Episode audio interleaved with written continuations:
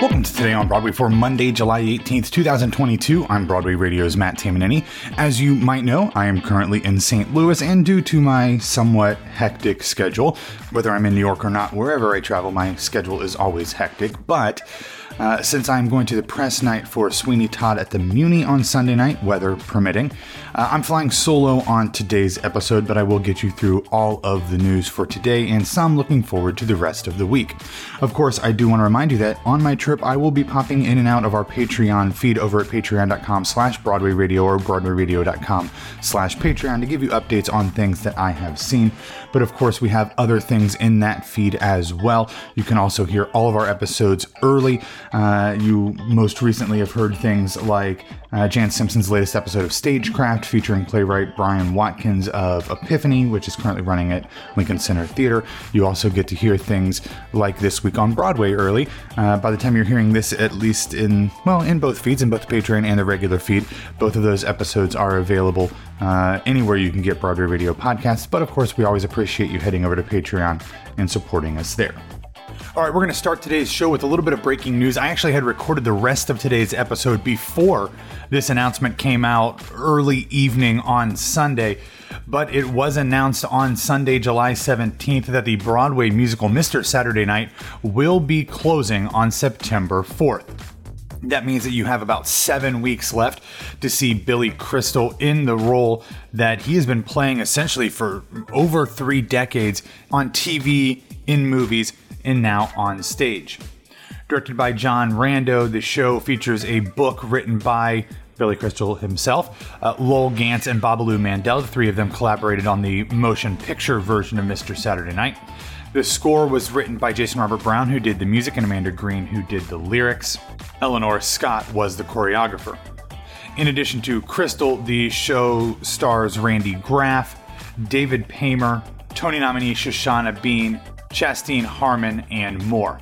If you love Billy Crystal, this is obviously a show that you will probably want to see. I have to say, I had way more fun watching his Yiddish, what was it, like scatting or whatever he did at the Tony Awards than I really anticipated. And from what I saw, uh, or from what I heard, people said that that's not exactly what he does uh, in the musical, but it's pretty close, and that's a lot of fun. So if you have the opportunity, make sure that you get over to see Mr. Saturday Night Live at the Nederlander Theater before it closes on September 4th in a move that should only surprise anyone because of how long it actually took to finally happen, on Friday the Actors Equity Association officially placed producer Garth Drabinsky on its do not work list, meaning that the Canadian based producer will be unable to use any equity actors or stage managers in productions following Sunday's closing of Paradise Square on Broadway.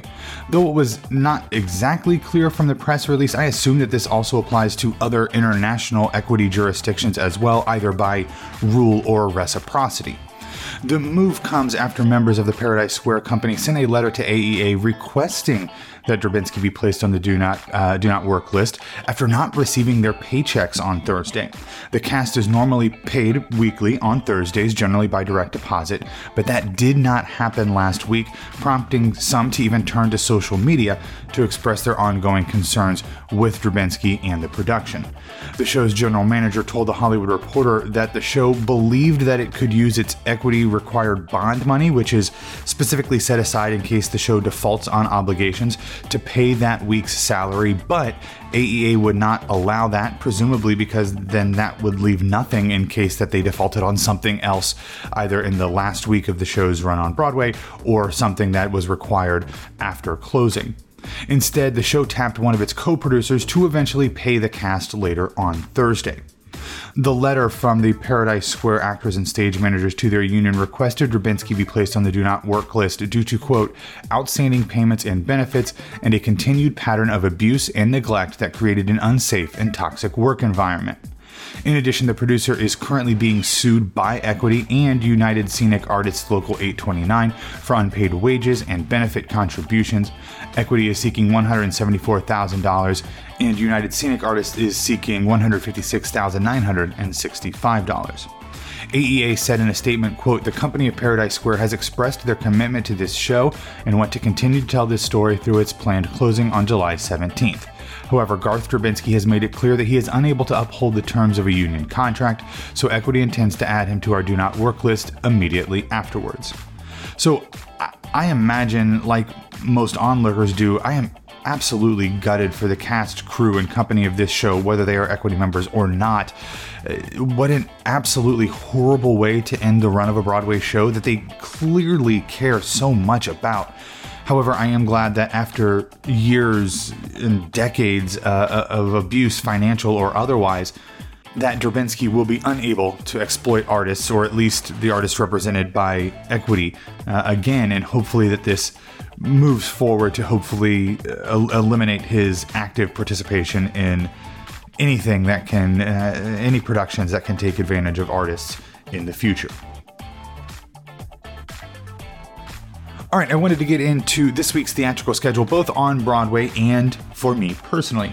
The one Broadway thing that I want to mention is the fact that The Kite Runner, the London transfer of the hit play adapted from the acclaimed novel, will officially open on Thursday, July 21st. The show, like I said, is based on the book by Khaled Hosseini and is adapted by Matthew Spangler. Composer Jonathan Girling has uh, scored the show with original music. It is directed by Giles Croft as well, and it will open on Thursday, July 21st at the Helen Hayes Theater, and is currently scheduled to run through October 30th. The show's official plot description says, quote, One of the best loved and most highly acclaimed novels of our time, The Kite Runner is a powerful play of friendship that follows one man's journey to confront his past and find redemption. Afghanistan is a divided country and two childhood friends are about to be torn apart. It's a beautiful afternoon in Kabul, and the skies are full of the excitement and joy of a kite flying tournament. But neither of the boys can foresee the incident which will change their lives forever. Told across two decades and two continents, The Kite Runner is an unforgettable journey of redemption and forgiveness and shows us all that we can be good again. The Kite Runner on Broadway is led by Amir Arison and Faran Tahir. Of course, on Thursday night slash Friday morning, depending on when you hear the episode, I will have a complete review roundup of everything that the critics have to say about the show that'll appear as a standalone episode in your Patreon feed and as part of Today on Broadway on Friday. Fortunately, I will be in Las Vegas by that point, so by the time the reviews come out at 10 p.m. Eastern Time, it'll only be like 7 for me uh, local time. So that means that I will have plenty of time to get those done and not have to stay up late, which I always appreciate. Um, but in terms of what I have going on, uh, people have asked what I am officially seeing. So, of course, I am seeing Sweeney Todd on the 17th at the Muny, starring Ben Davis, Carmen Cusack, and Robert Cuccioli. Then on the 26th, I will be back in. Uh, St. Louis after visiting Las Vegas, and I will be seeing Legally Blonde at the Muny, which by this point you all know.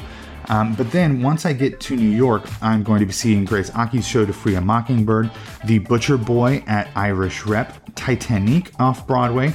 I'm going to be seeing the Elevator Repair Services production of Seagull. I will be at the closing uh, performance of Company. I got a late ticket to see the closing performance later that night. After seeing the final company, I'm going to be going to the public to see the final performance of Pulitzer Prize winner Fat Ham. Then I'm going to be racing back uptown to see my friend, the great Nick Walker, at 54 Below. Then on Monday night, I'm going to be seeing Cat on a Hot Tin Roof off Broadway. Then I will be going back into the woods to see Into the Woods uh, on Broadway. Then I'm going to be seeing Come From Away from the Front Row uh, actually got a front row seat to see that. My first time ever seeing it on Broadway. I've seen it on tour twice, and obviously the filmed production. So very excited to see it on Broadway. And then my last show is going to be on Wednesday the third in the evening, but I'm not exactly sure what I am going to be seeing. I have um, a press request in for the Kite Runner which I just talked about, but haven't heard back from them. But if I don't see that, there's some other things on my list. Um, so I will be keeping folks up to date on those shows throughout my time, either on Today on Broadway or on some standalone episodes in Patreon. So again, make sure you head over to patreon.com slash Broadway Radio or broadwayradio.com slash Patreon. But having run through my schedule for my upcoming New York trip, this feels like a perfect time to talk about our sponsor for this week, TodayTix. As I've already told you about, there are a number of shows in that list that I just ran through, including the final performance of Company, that I got specifically on TodayTix. Today Tix is your one stop shop for Broadway, off Broadway, concerts, comedy, immersive stuff, anything that you can do in New York City. Today Tix is the place to get it. It's an easy download. You can go to wherever your app store is, download the app, or visit todaytix.com to be able to find whatever show you want to see. And getting tickets is easier than ever. With the app, you can check out in 30 seconds and get your tickets with ease. You can do like I normally do and book tickets months in advance or you can do what I'm doing on this trip for some reason, probably because I'm spending two weeks out of town before I get to New York, and kind of do things last minute ish. You know, a couple weeks is last minute for me. Or you can be super spontaneous and be like Grace and get things 30 minutes before the shows. What's great about Today is that not only can you just buy normal tickets, they also have exclusive pre sales, limited time offers, digital lottery programs of sold out shows, and day of discounted tickets. I have done a number of lotteries there, never won, but I've done exclusive pre sales as well, including the Black No More earlier this year. So it is a great way to get tickets no matter what you were looking for no matter how sold out a show is, Today Tix is the spot. And what's great about it is, is that it's not just for Broadway or even London's West End. You can also find tickets to cities around the country and the world, including Chicago, Los Angeles, Washington, D.C., San Francisco, Sydney, Australia, and more. So, see that show that you've always wanted to see or discover something new that you'll love just as much for even less. Go to todaytix.com slash Broadway and use promo code Broadway to get $10 off your first Today Tix purchase. That's promo code Broadway at todaytix, T-I-X, dot com slash Broadway for an additional $10 off your first ticket purchase. One more time in case you need to write it down, todaytix.com slash Broadway.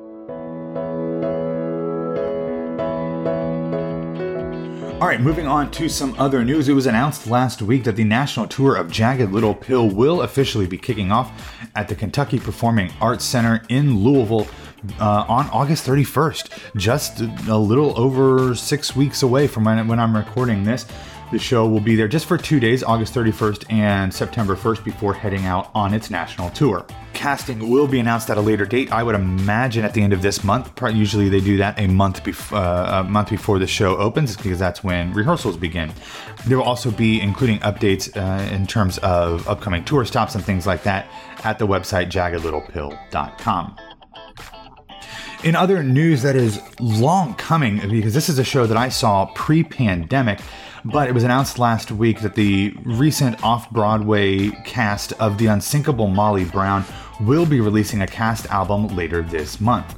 As you know, we've chronicled the history of this show going from, you know, a Broadway bound production in Colorado to I think having a production in, in Texas before coming uh, off Broadway back in uh, in 2020.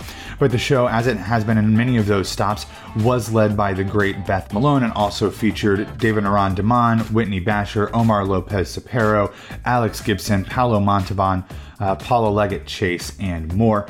The album was actually recorded in December of last year, so very excited to, to hear that. I really enjoyed the show off Broadway. The liner notes for the album uh, are actually written by Luis Miranda, Lin Manuel Miranda's father. So um, very excited about that. This production off Broadway was produced by the Transport Group and was directed by the great three time Tony winner Kathleen Marshall. All right, finally, for some feel good recommendations. I mentioned the Kite Runner earlier. We do have the first look at footage uh, from the show if you want to check that out before you see it. I've had a number of friends go and see the show already and really enjoyed it. It is a, a little longer, uh, I think it's over two and a half hours. So, depending on your tolerance for longer plays, that may or not may or may not work for you. But if you check out the highlights in the show notes, that might give you a better indication as to what uh, your thoughts of the show will be. But uh, finally, I also have uh, footage for, from inside the rehearsal room at the Muny for Sweeney Todd, uh, starring Ben Davis and Carmen Cusack, as I mentioned before, as well as uh, the great legendary Robert Cuccioli. I actually was driving past the Muny uh, when I got to St. Louis. My aunt kind of took me around to some of the the finer points of the city. I went to the St. Louis uh, Library. I went to the gorgeous, a bit extravagant uh, cathedral in St. Louis as well.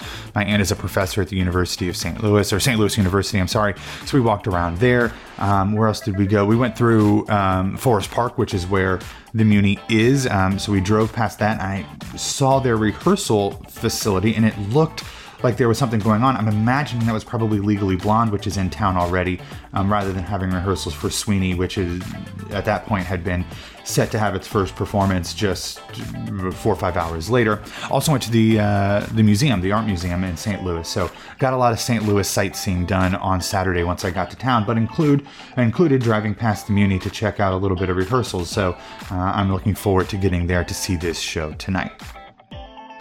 All right, that's all we have for today. Thank you for listening to Today on Broadway. Follow us on Facebook, Twitter, and Instagram at Broadway Radio. You can find me on Twitter and Instagram at BWWMatt. Please follow along with my journey uh, in multiple cities in multiple time zones over the next few weeks. Uh, thanks again for listening. Have a wonderful Monday, and we'll be back to talk to you tomorrow.